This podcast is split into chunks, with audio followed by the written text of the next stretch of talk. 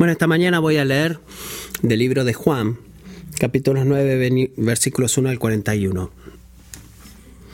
Al pasar Jesús vio a un hombre ciego de nacimiento, y sus discípulos le preguntaron, Rabí, ¿quién pecó? ¿Este o sus padres para que naciera ciego? Jesús respondió, ni este pecó ni sus padres, sino que está ciego para que las obras de Dios se manifiesten en él. Nosotros debemos hacer las obras del que me envió mientras es de día. La noche viene cuando nadie puede trabajar. Mientras estoy en el mundo, yo soy la luz del mundo. Habiendo dicho esto, escupió en tierra e hizo barro con la saliva y le untó el barro en los ojos al ciego. Y le dijo, Ve y lávate en el estanque de Siloé, que quiere decir enviado. El ciego fue, pues, y se lavó y regresó viendo. Entonces los vecinos y los que antes lo habían visto que era mendigo decían, ¿no es este el que se sentaba y mendigaba? Él es, decían unos.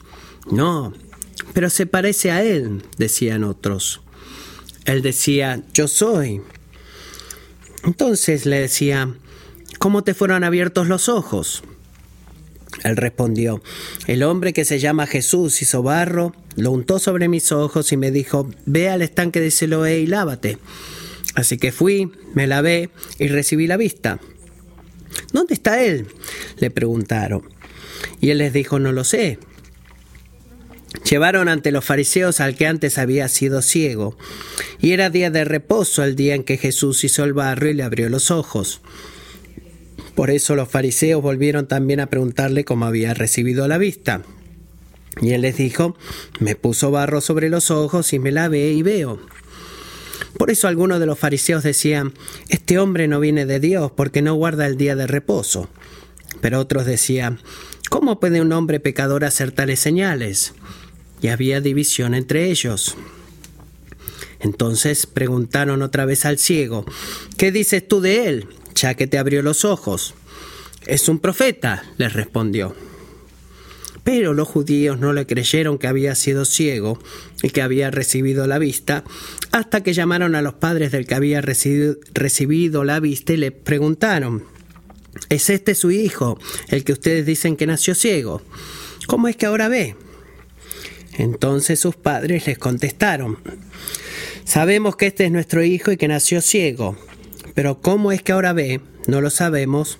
O quién le abrió los ojos, nosotros no lo sabemos. Pregúntenle a él, ya es mayor de edad, él hablará por sí mismo. Sus padres dijeron esto porque tenían miedo a los judíos, porque los judíos ya se habían puesto de acuerdo en que si alguien confesaba que Jesús era el Cristo, fuera expulsado de la sinagoga. Por eso sus padres dijeron, ya es mayor de edad, pregúntenle a él.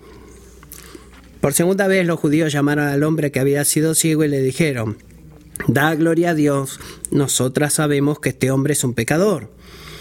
Entonces él les contestó, Si es pecador no lo sé. Una cosa sé, que yo era ciego y ahora veo. Ellos volvieron a preguntarle, ¿qué te hizo? ¿Cómo te abrió los ojos? Él les contestó, ya les dije y no me escucharon. ¿Por qué quieren oírlo otra vez? es que también ustedes quieren hacerse discípulos suyos. Entonces le insultaron y le dijeron, tú eres discípulo de ese hombre, pero nosotros somos discípulos de Moisés. Nosotros sabemos que Dios habló a Moisés, pero en cuanto a este, no sabemos de dónde es. El hombre les respondió, pues en esto hay algo asombroso, que ustedes no sepan de dónde es, y sin embargo, a mí me abrió los ojos. Sabemos que Dios no oye a los pecadores, pero si alguien teme a Dios y hace su voluntad, a este oye. Desde el principio jamás se ha, oído decir que alguien abriera los ojos a un ciego de nacimiento. Si éste no viniera de Dios, no podría hacer nada. Ellos le respondieron, Tú naciste enteramente en pecados y tú nos enseñas a nosotros. Y lo echaron fuera. Jesús, Jesús oyó decir que lo habían echado fuera y cuando lo encontró le dijo, ¿crees tú en el Hijo del Hombre? Él le respondió, ¿y quién es, Señor, para que yo crea en él? Jesús le dijo, pues tú lo has visto y el que está hablando contigo, ese es. Él entonces dijo, creo, Señor, y lo adoró. Y Jesús dijo, yo vine a este mundo para juicio, para que los que no ven vean, y para, los, para que los que ven se vuelvan ciegos. Algunos de los fariseos que estaban con él oyeron esto y le dijeron, ¿acaso nosotros también somos ciegos? Jesús les dijo, si ustedes fueran ciegos, no tendrían pecado, pero ahora porque dicen vemos, su pecado permanece. Así termina la palabra de Dios. Si has estudiado la historia de Western Thought y disfrutado tanto como yo lo hago, ustedes sabrían que en el siglo XVII y XVIII, al menos en el oeste, en el lejano oeste, al menos hasta los que se puede estudiar, fue un tiempo en el cual la razón humana comienza a escapar los confines oscuros de la religión. La cultura occidental está hablando y las verdades acerca de Dios, nosotros mismos y acerca del mundo en el que vivimos. Hola a la ciencia, a la filosofía racional, buenos días a la autonomía humana. Muchas personas pensaban más o menos lo siguiente, de que la verdad y belleza, grandes cosas como esa, no son reveladas a nosotros por Dios. En lugar de eso, descubrimos esas cosas por nosotros mismos. Esa era la, la gran imagen. Algunas personas creo que justamente llaman el punto del objetivo. Eh, piensa en eso. Con eso quieren decir que la autoridad máxima cuando se refiere a lo que es verdad y mentira no está fuera de nosotros, sino que se encuentra dentro nuestro. Si quieres descubrir lo que es verdad, no debes mirar más lejos que dentro de tu corazón. Y esa teología, en ese aspecto, la teología, que es una gran palabra para el estudio de Dios, el estudio de Dios, no es algo que hacemos desde arriba, no lo hacemos más desde arriba en el sentido que comenzamos con lo que Dios dice que, es verdad acerca de sí mismo. La teología, el estudio de Dios se convirtió en algo que hacemos desde abajo, comenzando con nuestros propios pensamientos, nuestra propia idea lo que tenga sentido para nosotros y podemos abrazar algo a través del poder observativo de la mente. Eso fue un gran cambio, amigos.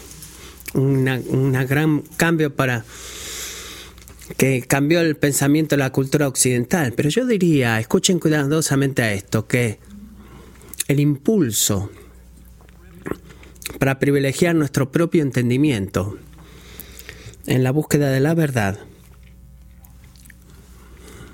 no comenzó con la iluminación occidental. El deseo en nuestros corazones de descansar en la sabiduría humana, en esa búsqueda, va mucho más allá del siglo XVII, mucho más atrás. Así que quizás es un tema de cultural o se convirtió en algo más aceptable este, la cosa de Dios, pero ese impulso es mucho más antiguo, esa filosofía, porque hay algo profundo en cada uno de nosotros que queremos creer. ¿Qué queremos creer? Que somos, que podemos discernir lo que es verdad sin otras herramientas que nuestra propia sabiduría y entendimiento humanos. Los niños quieren eso. Yo quiero estar a cargo. Los adultos quieren eso. Señor, ¿por qué has hecho esto? No tiene sentido. El deseo de conocer lo que es verdad, incluyendo la verdad acerca de Dios, es necesaria y buena. Tengamos eso en claro, en verdad. Ha sido cableado en nosotros por nuestro Creador que nos lleva de vuelta hacia Él, pero el problema es cuando, ¿dónde buscamos encontrarlo? El problema no es que queremos saber lo que es verdad acerca de Dios, de nosotros, del mundo en el que vivimos. Donde nos salimos de la carretera es cuando buscamos el punto de comienzo en nosotros mismos. Eh, lo que queremos es las palabras repetitivas. Acá dos semanas hemos estado hablando de este pasaje, pero la repetición frecuente es no, la palabra no. Y no es accidental, porque este capítulo entero verdaderamente lucha con cómo sabemos la verdad acerca de Dios. Especialmente la identidad de Jesús y que tiende a meterse en el camino en medio de eso. Así que la historia completa comienza con un hombre ciego. Al final de ella, escuchen cuidadosamente, empezamos a darnos cuenta de que este hombre, este hombre no estaba solo. Había un grupo entero de gente que no podía ver. No porque tenía el defecto físico de no poder ver, sino porque espiritualmente no podían ver a Jesús por quien verdaderamente era. Un hombre ciego es lo que pensamos, pero había un grupo entero de gente que estaba ciega. Nos enfocamos el domingo pasado en la experiencia del hombre ciego, eh, aquel que por lo menos nació ciego y cómo Dios le dio la vista a ese hombre ciego, espiritual y físicamente. Y lo que vamos a volver a ver es la respuesta del día de hoy, pero vamos a pasar mayor parte de este tiempo en el grupo llamado los fariseos y su experiencia y cómo Jesús les mostró a ellos que eran ciegos, aunque pensaban que podía ver.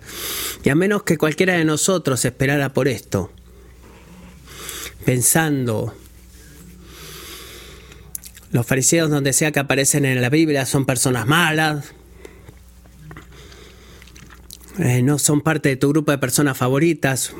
Eh, nosotros estamos acá alentando al Rey Jesús. Bueno, ten cuidado. Ten cuidado porque si miro mi propio corazón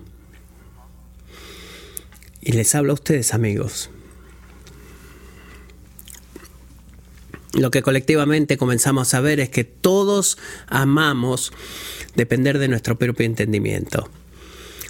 Tú amas depender de tu propio entendimiento.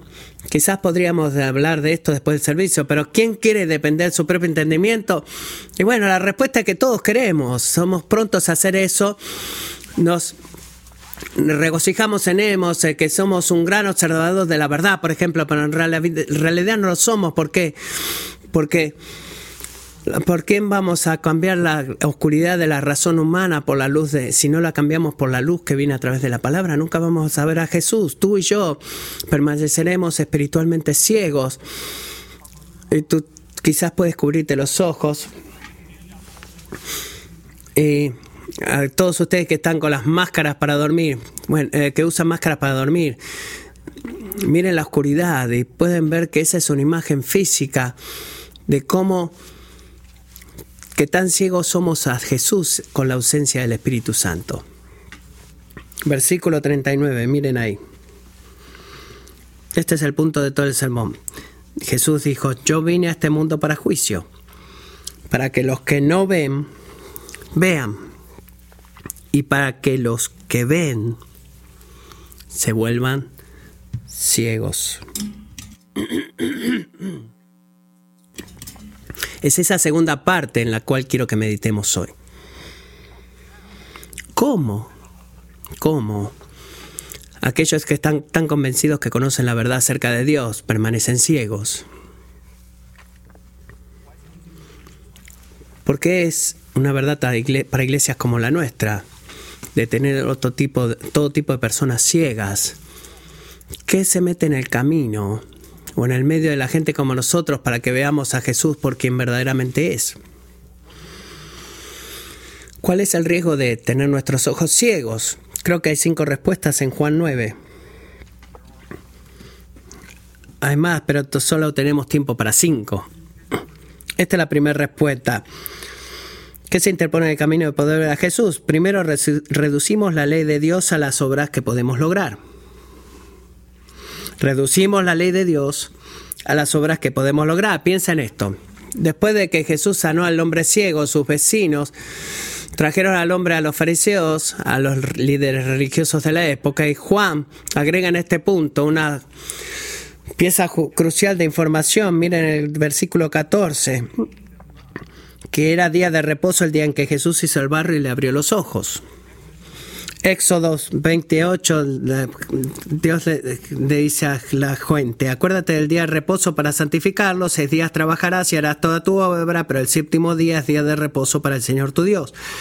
No harás en él trabajo alguno, tú, ni tu hijo, ni tu hija, ni tu siervo, ni tu sierva, ni tu ganado, ni el extranjero que está contigo.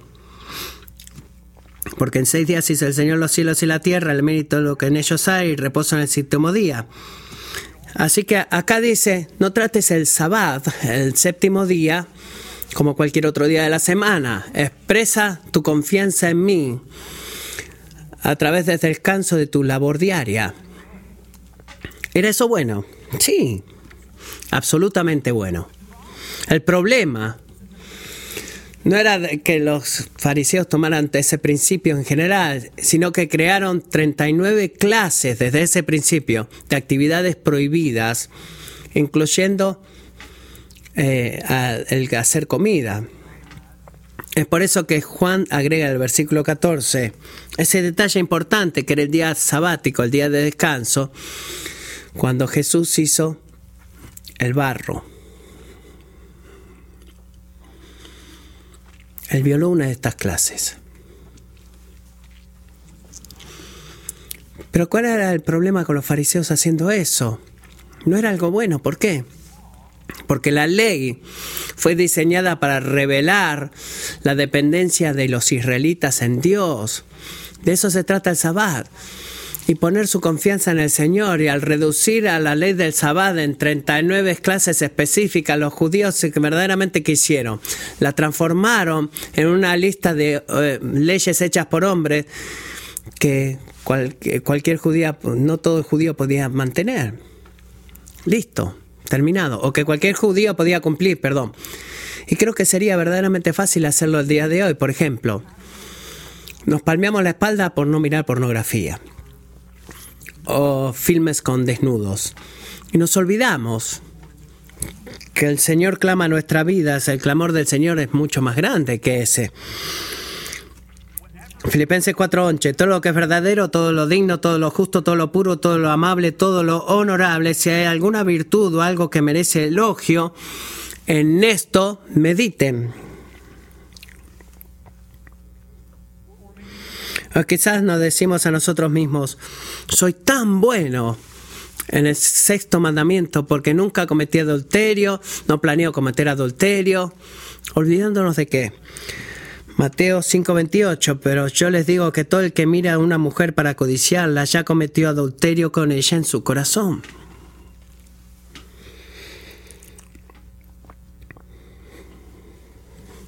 ¿Cuál es mi punto? Por, el que, les traigo estos ejemplos, que las leyes actuales de Dios son mucho más difíciles de, cubrir, de cumplir que las tuyas. O cualquier ley que podamos crear. ¿Por qué? Porque las leyes de Dios van detrás de nuestros corazones, ¿no es así?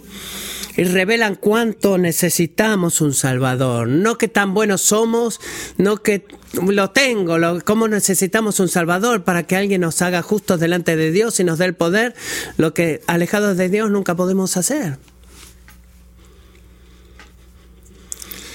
Es verdaderamente fácil hacer exactamente lo que los fariseos hicieron con el sabbat y agregar todo tipo de criterios externos a la ley de Dios como ellos lo hicieron y luego evaluar a alguien, la relación de alguien más con Dios, como evaluaron a Jesús, basados en qué? Si se visten como tú, hablan como nosotros, o ah, comen como tú, o votan como tú, o tienen el pasto cortito en, en su casa como tú. Y todo eso, seamos honestos, todas esas conscientes e inconscientes obras, porque no siempre tenemos conciencia de lo que hacemos. Todas esas adiciones a la ley de Dios no solamente destruyen nuestra relación con otras personas y crean división en la iglesia, sino que también nos ciega para ver la verdad acerca de Dios. Piensa en esto. Al grado de que tú vuelvas la ley de Dios en algo que tú puedas cumplir, algo que tú has logrado no como toda la gente a tu alrededor o allá afuera. Eso era lo que hacían los fariseos. Tú vas a dejar de verte a ti mismo por quien verdaderamente eres. Un pecador que necesita un Salvador. Y vas a dejar de ver a Jesús por quien verdaderamente es, que es el Hijo de Dios, quien vino a rescatarte de tus pecados. Vas a dejar de ver ambas cosas. Los fariseos estaban tan preocupados de tratar de salvarse ellos mismos, que significa que ganarse el perdón, el amor de Dios, a través de la obediencia a Dios, que ni siquiera reconocieron a Jesús como resultado. Incluso que estaban enfrente, parados enfrente de él. ¿Por qué no? Porque no estaban buscando por un Mesías como ese, porque ellos no pensaban necesitarlo. Bueno, no es como que necesitamos a Dios que se haga hombre para librarnos del pecado. Tenemos esto, los romanos son el problema. Podemos cumplir la ley de Dios menos más de lo que la desobedecemos. Este, tenemos este pecador acá que sigue sanando a la gente en el día de descanso, en el sabbat. ¡Wow! Está mal. Qué tremendo pecador que es. Ceguera. Amigo, si tú alguna vez reduces la ley de Dios a una obra que tú puedes lograr, nunca vas a ver a Jesús. Verso 16 dice, algunos de los fariseos decían, este hombre no viene de Dios, porque no guarda el día de reposo. Punto. Segundo, ¿por qué seguimos ciegos? Porque escogemos temer al hombre en lugar de Dios. Esto es algo grande, amigos. Esto es algo grande. Miren versículo 19. Los, los, fariseos vieron a Jesús sanar a este hombre y determinaron si este hombre verdaderamente nació ciego o no. ¿Es este su hijo el que de ustedes dice que nació ciego? En el versículo 20 dicen, sabemos que este es nuestro hijo y que nació ciego, pero ¿cómo es que ahora ve? No lo sabemos. Si quien le abrió los ojos, nosotros lo sabemos. Pregúntenle a él. Fue una respuesta honesta. No, no lo fue. Esa fue una respuesta calculada.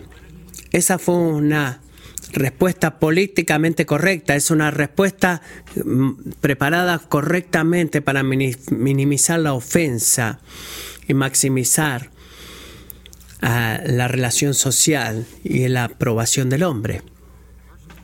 El versículo 22 revela un problema que es de tanta ayuda para nosotros. Sus padres dijeron estas cosas porque temían que los judíos, porque los judíos ya estaban de acuerdo de que si alguien confesaba a Jesús como el Cristo, iba a ser expulsado de la sinagoga. Y en caso que no estés al tanto, como hoy, eso no significaba que tú solamente ibas a manejar cinco millas a la próxima sinagoga y vas a decir qué tan mal te trataron en la primera sinagoga y te ibas a unir a la segunda sinagoga, no.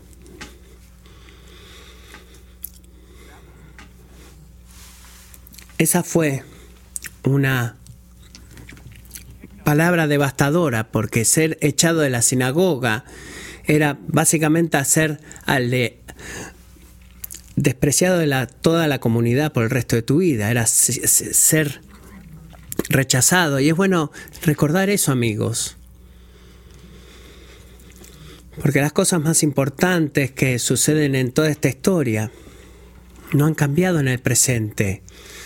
El confesar a Jesús como tu Salvador y seguirlo de acuerdo.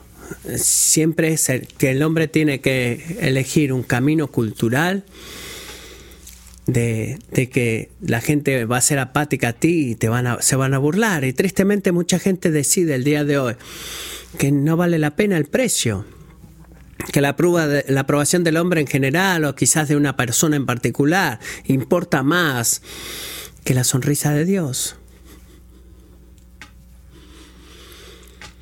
Es un cambio amargo. Si rechazo eh, tener relaciones sexuales, quizás nunca me case, así que decidimos que la verdad es que la moralidad sexual que el Señor eh, insiste en su palabra que mantengamos es culturalmente incorrecta y, e inapropiada. Si digo lo que pienso verdaderamente del estilo de vida, puedo perder la, la amistad con esa persona. Así que voy a dejar mis pensamientos verdaderos en mi mente. En lugar de humildemente o lleno de gracia contender por la verdad, comenzamos a dejarla de lado o comprometerla o simplemente nos quedamos callados preocupándonos de lo que la gente va a pensar o cómo la gente responderá. Y tuerce y corrompe tanto lo que verdaderamente decidimos o nos decimos a nosotros mismos que es verdad. Si tú podrías ver la verdad acerca de Dios, inventar tu espíritu abierto a su carácter y caminos, tú escogerías cada día de tu vida temerle a Él sobre todas las otras cosas. Debes escoger eso. Porque si no lo haces, inevitablemente te ciegas a ti mismo y a la gente a tu alrededor, a quién es Él y lo que requiere de nosotros como su pueblo, porque tú ya has dejado fuera de lugar todo tipo de obediencia que tenga repercusiones sociales. Nos cegamos a la verdad cuando tenemos, tememos al hombre más que a Dios. Punto número tres. Negamos la evidencia que falla en respaldar nuestra conclusión. Solo me río porque es fácil verlo en otros y es difícil verlo en nosotros.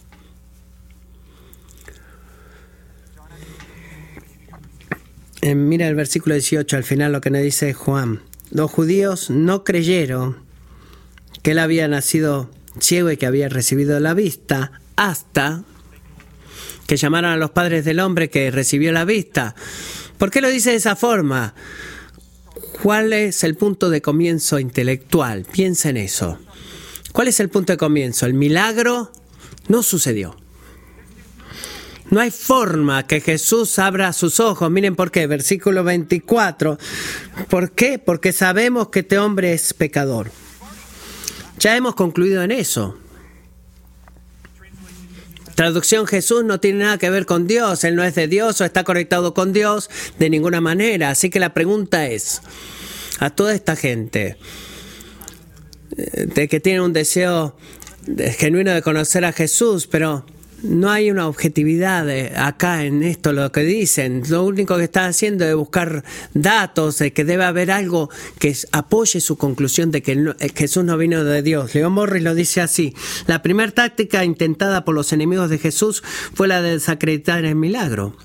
Noten eso, sostuvieron que Jesús no vino de Dios. Ese fue el punto de comienzo. Continuó con la declaración de que no pudo haber hecho un milagro. Por lo tanto, ese milagro no sucedió. No examinaron la evidencia con, mentes abiertas, pero a la luz de sus prejuicios firmemente sostenidos, buscan descubrir la falla que creen que seguramente debe de estar presente. ¿Alguna vez notaron una relación con la esposa o esposo o un hermano o un amigo cercano. Que lo que sea que tú decidas que es verdad acerca de esa persona antes de interactuar con esa persona tiene un efecto profano en lo que en verdad ves cuando estás con esa persona.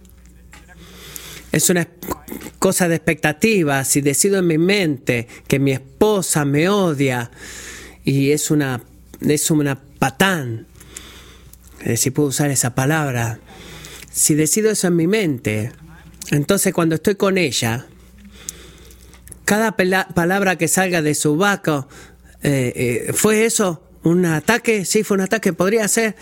no, no, ya sé que no, no fue con buenas intenciones. Es un ataque porque ella me odia. hablamos de esto en nuestras clases de, de, crianza de los hijos. Caminamos alrededor buscando cómo ser afectados. ¿Por qué? Porque ya, hemos ya decidí que mi esposa es terrible. Y es lo que voy a ver. Ya he hecho mi decisión acerca de quién eres y solo abro las evidencias que confirman mi asunción de que ella es así. Hacemos eso todo el tiempo, amigos. Y podemos hacer exactamente lo mismo. Piensa en esto. Cuando se trata de nuestra búsqueda por la verdad acerca de Dios. Lo mismo. Nos gusta pensar moro objetivamente y en realidad no, no, tenemos nada, no somos nada en esto, no somos objetivos. Cada uno de nosotros ha nacido en esta vida queriendo ser Dios. Está bien, es por eso que tú no necesitas enseñarle a los niños a desobedecer. Nunca vi un padre que vino a mí y me dijo, padre, eh, pastor, perdón, mis hijos son tan obedientes, ¿me puedes dar unos eh, consejos de cómo enseñarles a ser desobedientes? No, queremos estar a cargo, queremos ser nuestra propia autoridad, no nos queremos someter a nadie más y cuando crecemos lo pulimos un poco más y lo disimulamos más. Pero el punto de Juan 9 es que el hombre natural, y no te excluyas a ti mismo de esa clasificación, el hombre natural nunca se acerca a Dios con una mente abierta. Piensa en eso. No puedes. Los fariseos no lo hicieron, yo no lo hago, tú tampoco, no podemos. ¿Por qué? Porque comenzamos con un corazón pecaminoso una naturaleza pecaminosa, corazón que no quiere que Jesús sea Dios. Concluimos entonces de que Él no es Dios porque no lo queremos, porque eso haría que tendríamos que dejar de vivir como si nosotros somos Dios. Sentimos eso y lo negamos, lo negamos y lo negamos, no importa lo que sea verdad. Pero esperamos tener una conversación espiritual y escuchar solo lo que queremos escuchar, porque nuestro discernimiento entero acerca de las cosas de Dios han sido contaminadas por el pecado, corrompidas. Romanos 1:21 dice, pues, aunque conocían a Dios, no lo honraron como a Dios ni le dieron gracias, sino que se hicieron vanos en sus razonamientos y su necio corazón fue entenebrecido.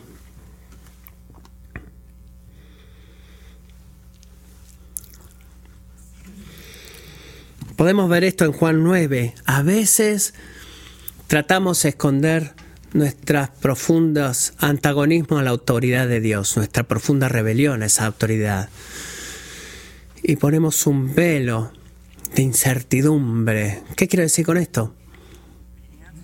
La respuesta es que no hay respuestas, solo preguntas. Así que Pablo dice, Segunda de Timoteo 3:7. Nos encontramos siempre aprendiendo, pero nunca pudiendo llegar al conocimiento de la verdad. ¿Por qué? Porque como los fariseos rechazamos aceptar incluso la explicación más simple para las señales que Jesús eh, reveló y las palabras que habló, porque no nos eh, gustan las implicaciones de esos milagros y palabras. Todos confirmaron que Dios es real, amigos. De que tenemos que dar cuentas a Él que la fe en Cristo es nuestra única esperanza de la ira de Dios y nos encontramos cuando encontramos eh, eh, respuestas intelectuales satisfactorias, ¿qué es lo que hacemos? Pasamos nuestras, hacemos que nuestras ruedas giren más rápido y digamos, preguntamos de vuelta, veamos si la respuesta es correcta y no hay respuesta y aceptamos cualquier cosa como es verdad. Esta es la parte humillante. Creemos que cualquier cosa es verdad mientras nos mantenga de tener que bajarnos del trono de nuestros corazones. No somos objetivos. Cuando los fariseos le preguntaron a este hombre, ¿dónde lo vemos acá? Por la segunda vez en el versículo 26. ¿Qué te hizo Jesús? ¿Cómo te abrió los ojos? El hombre le contestó, eh, es como agarrar un cuchillo este, y atravesar sus corazones cuando les dice, ya les dije. Y no me escucharon, no escucharon. ¿Por qué quieren oírlo otra vez? ¿Por qué sigues haciendo la misma pregunta? Una y otra vez. ¿Acaso buscas una respuesta diferente? ¿Tú quieres una respuesta diferente? Él reconoció la impureza de sus, de, sus deseos. Ellos no querían escuchar verdaderamente lo que era verdad, sino que querían que él dijera algo que se alineara con lo que, con lo que ellos ya habían decidido que debía ser verdad acerca de Jesús. Y solo el Espíritu Santo, amigos, puede abrir una mente como esa, una mente como la nuestra, y remover esa ceguera espiritual, esa ceguera voluntaria que nos, nos impide ver a Jesús como Él. Nuestra rebelión hacia la gloria de Dios no es una eh, cosa inocente, sino que es algo elegido, es algo verdaderamente grave porque nosotros no queremos que Él sea nuestro Dios y buscamos por evidencias para poder probar que Él no es nuestro Dios. La cuarta razón por la cual permanecemos ciegos a Jesús, porque fallamos en prestar atención al testimonio de la palabra de Dios. notaron que los fariseos clamaron, versículo 28, que la palabra de Dios estaba de su lado. ¿Notaron eso? En negar la deidad de Cristo. Versículo 28. Entonces lo insultaron y le dijeron, tú eres discípulo de ese hombre, pero nosotros somos discípulos de Moisés. Nosotros sabemos que Dios habló a Moisés, pero en cuanto a este, no sabemos de dónde es. Este es el problema con esa afirmación. Hay un problema grandísimo. Si tú lees los primeros cinco libros del, Nuevo, del Antiguo Testamento, el Pentateuco, todo ahí apunta a Jesús. ¿Qué es lo que dice Jesús a sus discípulos en camino de Damasco? Lucas 24, 25. Entonces Jesús les dijo, oh insensatos y tardes de corazón para creer todo lo que los profetas han dicho. ¿No era necesario que el Cristo padeciera todas estas cosas y entrara en su gloria? Comenzando por Moisés y continuando con todos los profetas, les explicó lo referente a él en todas las escrituras. ¿Cuál es el punto? Si tú lees humildemente la palabra de Dios, amigo, amiga, si humildemente la lees, no imponiendo una manifestación sobrenatural en donde la historia de la religión se agarra de ella, sino que la tomas como una palabra valiosa lee la palabra de Dios en sus propios términos y en su propia categoría, entonces reconocerás que Jesús es la pieza central de la historia completa. Así que si tú quieres sinceramente vivir el cristianismo, si tú quieres sinceramente clamar que eres cristiano, no solamente que voy a la iglesia los domingos y hago a mi novio o mi novia feliz o a mis padres, si tú quieres sinceramente caminar y clamar para ti lo, lo que es el cristianismo, esto es lo que tienes que hacer. No tomes tu Biblia que llegue a, la extensión de tu brazo. No busques por contradicciones cuando la leas o objeciones a la fe, sino que escucha lo que la Biblia dice acerca de Jesús. Haz eso. Esta es la última forma en la que nos cegamos a nosotros mismos, es preferimos la irracionalidad de la incredulidad sobre la racionalidad de la fe. Tenemos que pensar por un momento acerca de esta. Preferimos la irracionalidad de la incredulidad sobre la racionalidad de la fe. Miren versículo 30. Porque este versículo está lleno de sarcasmo. Se sale de la página todo el sarcasmo que hay. Los fariseos siguen negando que Jesús tiene algo que ver con Dios lo que vemos desde los primeros cuatro puntos, que nosotros somos tan prontos para hacer lo mismo en cada aspecto de, lo que hicieron los fariseos y en respuesta el hombre declara el qué, el versículo 30. Pues en esto hay algo asombroso. Este hombre tiene agallas, es valiente, nunca había sido educado tú ves a Jesús y comienzas a volverte en valiente, un hombre valiente. Esto es algo increíble, dice él. Que ustedes no sepan de dónde es, y sin embargo a mí me abrió los ojos. De verdad.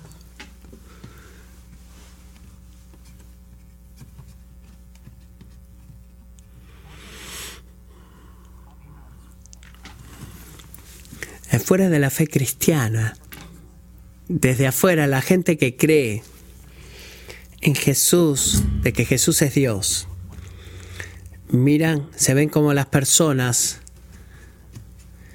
que toman un labio en la oscuridad, creo que dijo, no sé, perdón. Eh, tú eres amigo, tienes un amigo cristiano, tú te ves como que agarraste a algo en la oscuridad, algo grande. Estás entregando tu vida entera para servir a alguien que no puedes ver. Que supuestamente caminó en la tierra cuando no estabas vivo, para que tú seas salvo el día futuro de juicio, que nunca ha sucedido antes. Y tú te niegas a ti mismo, de todas las de todos los placeres tangibles que hay en este mundo, porque tú crees que este Jesús, eh, crees que Jesús es mejor.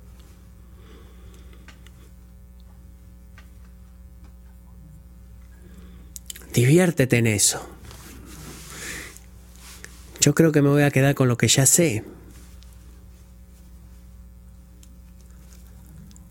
Uno de los problemas si tú has pensado en eso, amigo,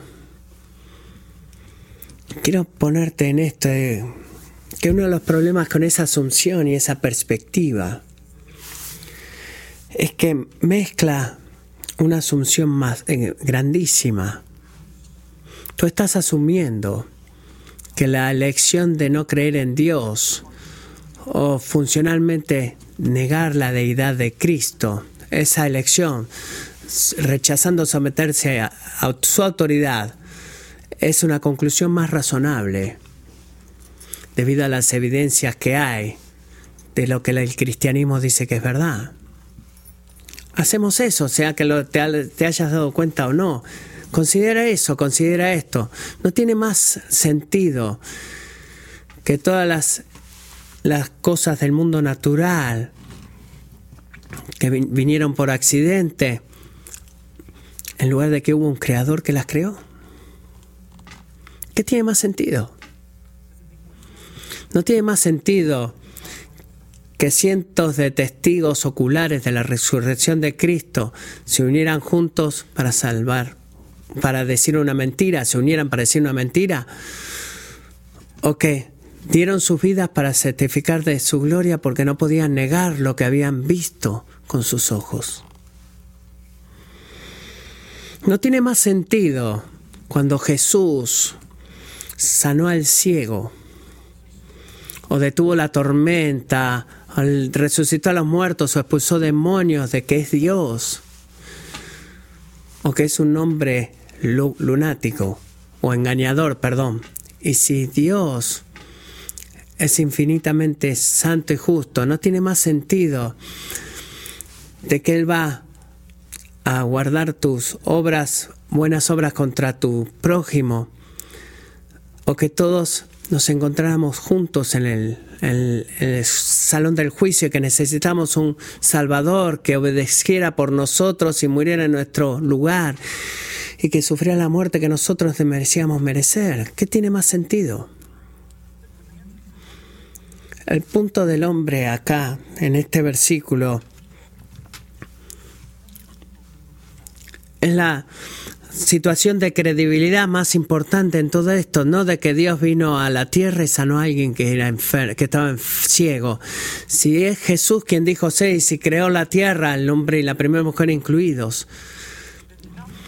Entonces nada es demasiado difícil para él. Lo que verdaderamente es escandaloso, lo que no tiene sentido, que lo que nos confronta con un milagro y un milagro innegable de que solo Dios puede cumplir. Los fariseos siguen rechazando en creer en que Jesús es quien dice ser. Eso es lo que no tiene sentido. Eso es lo escandaloso. La fe cristiana no es irracional, amigos. Está afirmada en la realidad histórica bien probada que tiene perfecto sentido de todo, de todo el mundo en el que vivimos. Lo que vuela a la luz de todas la, las notas históricas de Jesús y lo que dice Juan acá, lo que nos lleva a la, ración, a la razón natural y, y conclusión natural más racional es de creer que Jesús no es Dios. No, no es así. Nada. Nada es más racional en el universo de Dios que la fe en Jesús. Y nada es más irracional en el mundo o en el universo de Dios que no creer en Jesús. Y estoy muy al tanto de que tenemos todo tipo de razones que nos decimos a nosotros mismos.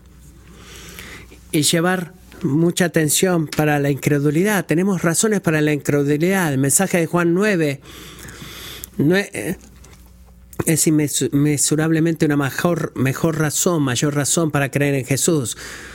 ¿Cómo podemos ser ciegos eh, creyendo que la irracionalidad es mejor que la racionalidad de la fe? Porque todo va a donde comenzamos.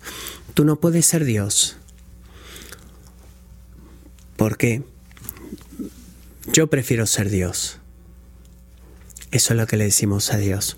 Versículo 12, el hombre no sabe quién es Jesús, verdaderamente no sabía o dónde estaba.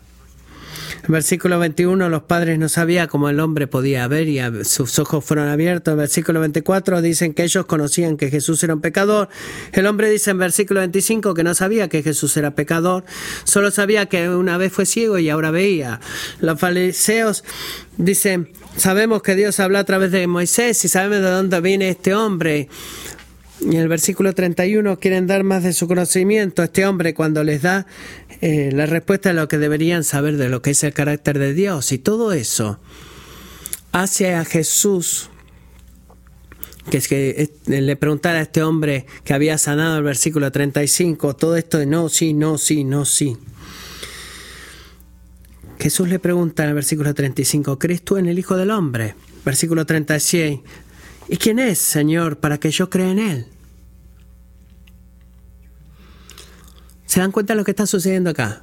Por primera vez en todo el capítulo, alguien no se enfoca en lo que saben o no saben de acuerdo a la sabiduría del hombre. Ellos le piden a Jesús que les muestre lo que necesitan creer. Pueden verlo. Es la primera vez en todo este capítulo que alguien hace una pausa y se pone como un recibidor de revelación, modelando la humildad de la fe, confianza, buscando entendimiento. ¿Por qué digo eso? Porque el hombre claramente se preocupa de en conocer la verdad, quiere conocer la verdad.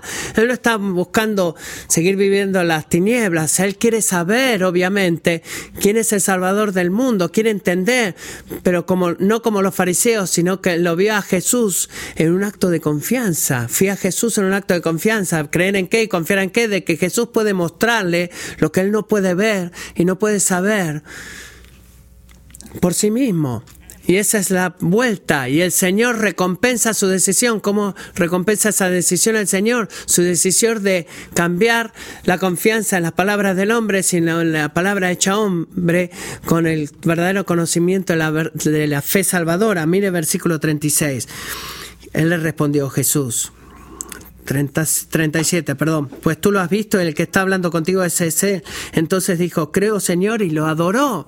¿Ven lo que está sucediendo en todo este capítulo, amigos? Los judíos no creyeron, versículo 18, y confirmaron su ceguera, lo confirmaron en el ciego, la, ceguera, perdón, del tener el conocimiento, el creer en la ceguera. El ciego creyó y su fe fue recompensada con el entendimiento. Y la revelación, te das cuenta que la misma elección está delante de ti en este día, la misma elección. ¿Cuál ejemplo vas a seguir? La, ceguera espiritual de la humana razón y es que está parte de Dios o la fe espiritual que busca el entendimiento.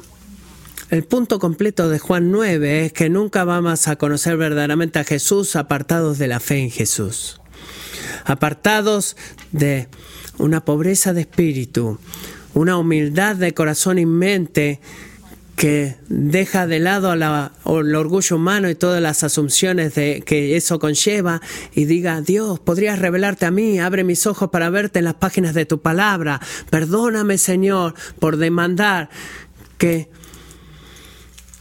que yo voy a pasar bien en el cuarto de juicio de mi entendimiento. Ayúdame a ver a Jesús como verdaderamente es. Eso es lo que hace el hombre ciego y el Señor recompensa esa fe de, de búsqueda de entendimiento dándole la vista. La fe cristiana, lo digo de vuelta, es eminentemente racional. Pero Dios nunca será conocido a través de la razón humana. Él solamente puede ser conocido, Kingsway, a través de la humildad de la fe, búsqueda y entendimiento. Y la prueba verdadera, ya sea que sea la fe genuina buscando el entendimiento en tu corazón y el conocimiento de Cristo, es la vida en tu si hay vida en tu alma o no, es que cuando tú profesas la fe, produce adoración a Dios, a Jesús. Amor por Jesús deleite en Jesús, exaltándolo en tu vida, en tus pensamientos, en tus palabras, en tus acciones. Mucha gente dice que cree en Jesús, oh sí, creo en Jesús, pero solamente aquellos que siguen el ejemplo del hombre ciego y le adoran, verdaderamente lo creen. La prueba final de la fe verdadera en Jesús es la gratitud y afecto hacia Jesús. Así que la pregunta hoy, no es, escucha esto, si Jesús será exaltado a través de tu ceguera espiritual. Él lo será. La pregunta es, ¿cómo? ¿Cómo será exaltado? Si tú conoces tu ceguera espiritual y miras a Jesús, Él te permitirá ver, amigo, te permitirá ver, pero si piensas que ya conoces cómo sabes quién es Él a través del poder de tu propio entendimiento, entonces cuando tú te encuentres a Jesús leyendo la Biblia o escuchando un sermón, tu corazón será, estará endureciéndose cada vez más y más. Jesús le da vista a los ciegos y ciega a aquellos que creen que pueden ver. Así que confiesa tu ceguera. Confésala, pídele al Señor que te muestre su gloria y vuelve tus ojos a Jesús, porque es en el Hijo de Dios, mis amigos, que vivió, murió y resucitó de la muerte, que el Señor, como le dijo a Moisés, toda su bondad está derramada delante de nosotros. Y como mientras el Señor hace eso por ti y por la gente por la cual tú estás orando, cristiano, que Él en ti diga las cosas de Juan 9:25, que una cosa sé, que yo era ciego y ahora veo. Oremos.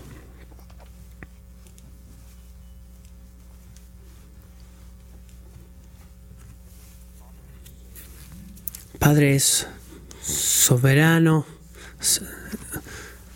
quedarnos en esta segunda parte de la historia en Juan 9 y enfrentarnos cara a cara con los fariseos y otros. Que instintivamente, naturalmente, perpetuamente nos enfocamos en cegarnos a nosotros mismos hacia la verdad de ti. Y Señor, esta mañana quiero orar, oramos por amigos en este cuarto que escuchan esta palabra y piensan, ¿sabes qué, Matthew? Yo no sé. La verdad que no sé.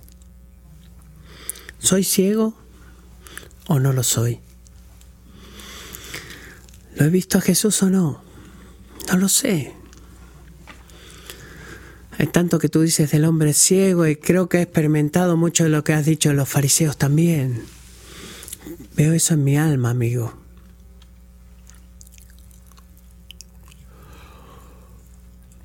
La verdad es que todos vemos eso en nuestras almas porque todos peleamos con nuestra naturaleza pecaminosa. Por eso Jesús, sea que tengamos un sentido claro de nuestra ceguera, todo esto tenemos en común hasta que te veamos cara a cara. Hay todo tipo de cosas de ti que tenemos que ver, que todavía no hemos visto. Por eso como tu pueblo, y aquellos que todavía no son tu pueblo y aquellos que no saben si son tu pueblo, todos nosotros, Señor, venimos a ti ahora diciendo, Rey Jesús, abre nuestros ojos y ayúdanos a ver. Renunciamos a nuestra confianza en, en la sabiduría y entendimiento humanos y miramos a ti como es hombre ciego y decimos, ¿quién eres, Señor? Muéstrame tu gloria. Y te doy gracias, Padre, que cuando sinceramente y humildemente oramos esa oración, tú no eres un Dios que se esconde, sino que eres un Dios que toma nuestra confusión y nos vuelves a Jesús y nos dice, mira allá y ve mi bondad. Por favor, ayúdanos, Señor. Ayúdanos a ver. Ayuda a nuestros hijos a ver. Expone todas las áreas donde seguimos ciegos. Porque nos perjudicamos a nosotros mismos. Gracias porque nuestra autodecepción tenga poder sobre el poder de la gracia salvadora. No es rival para eso.